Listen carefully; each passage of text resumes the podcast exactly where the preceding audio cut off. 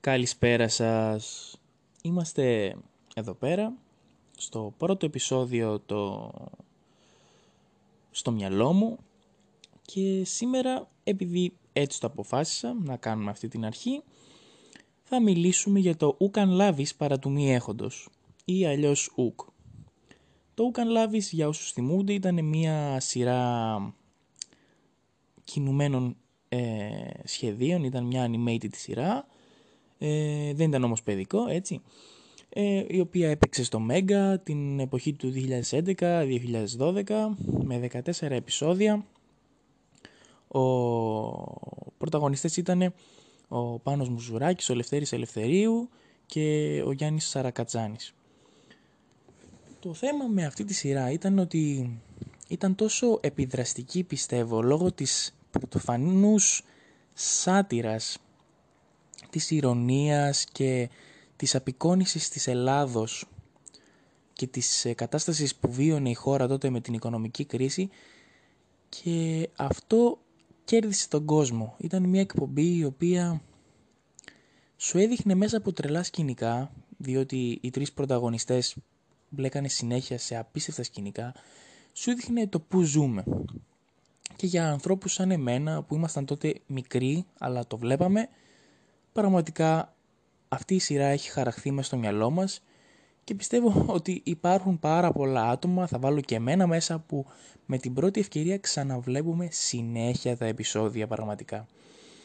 Η σειρά αυτή είχε 14 επεισόδια και κόπηκε κάπως απότομα από ό,τι θυμάμαι.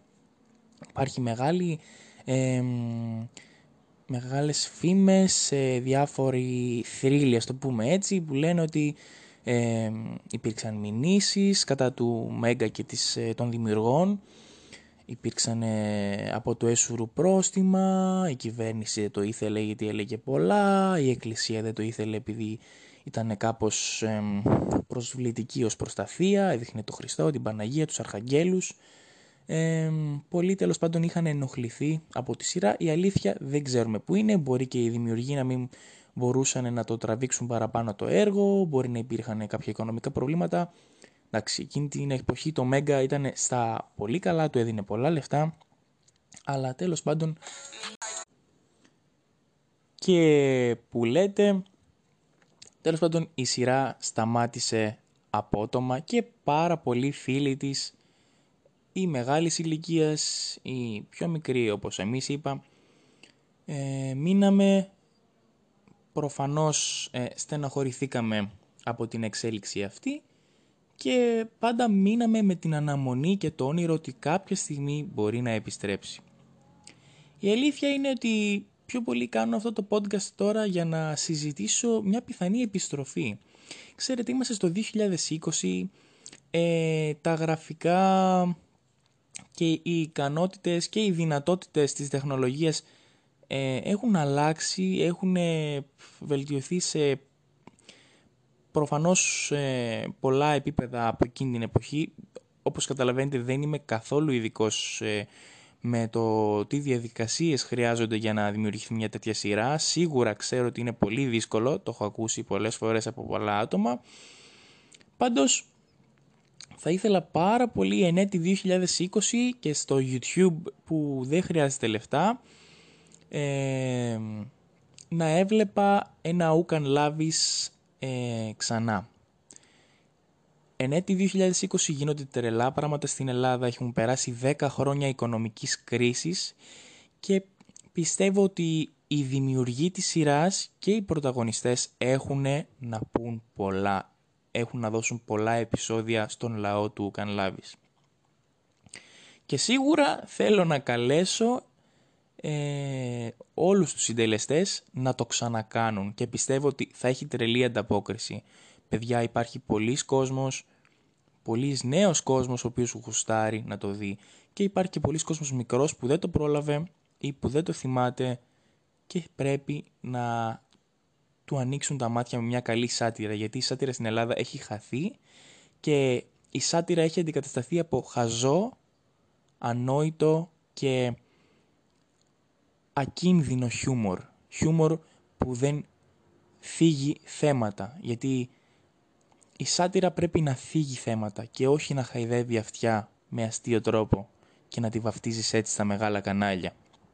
Ή στα μεγάλα κανάλια του YouTube. Το YouTube τίνει να γίνει μια τηλεόραση, αν δεν έχει γίνει ήδη.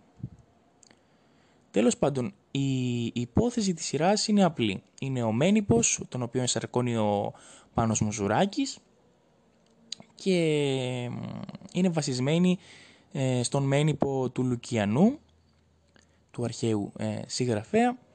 Έτσι, ο Μένιπος λοιπόν έχει επιζήσει αιώνες μέχρι το 2010 καθώς δεν έχει να πληρώσει τον Νοβολό ε, στον Χάρο και στον Αρμή που είναι υπεύθυνος για τη μεταφορά των ψυχών και έτσι δεν μπορεί να πεθάνει. Και με αυτή την αφορμή οι τρεις ήρωες για να μπορέσουν να βρουν τον έναν οβολό, δηλαδή το ένα ευρώ που χρειάζεται ο Μένιπος για να ε, πεθάνει, ε, μπλέκουν συνεχώς σε τρελές περιπέτειες που περιλαμβάνουν ε, τον Ομπάμα, τον Μπιν Λάντεν, τη Μαντόνα, εξωγήνους, ε, μεταφέρουν την Ελλάδα, ξέρω εγώ, ε, μακριά από τη Μεσόγειο σε ένα επεισόδιο, ε, μπλέκουν με συνέχεια με θεωρίες συνωμοσίας και τη διάλυση του κόσμου και της χώρας. Πραγματικά είναι ένα έργο που σε όλα τα επεισόδια γίνονται τρελά πράγματα, πολύ αστεία σκηνικά και υπάρχει άπειρη, όπως είπα και πριν, σάτυρα. Αυτό είναι μικρό το επεισόδιο το πρώτο, πιο πολύ για να δω ε, πώς θα πάει, πώς θα ανταπεξέλθει ο κόσμος, πώς θα το κάνω και εγώ πιο πολύ για πλάκα.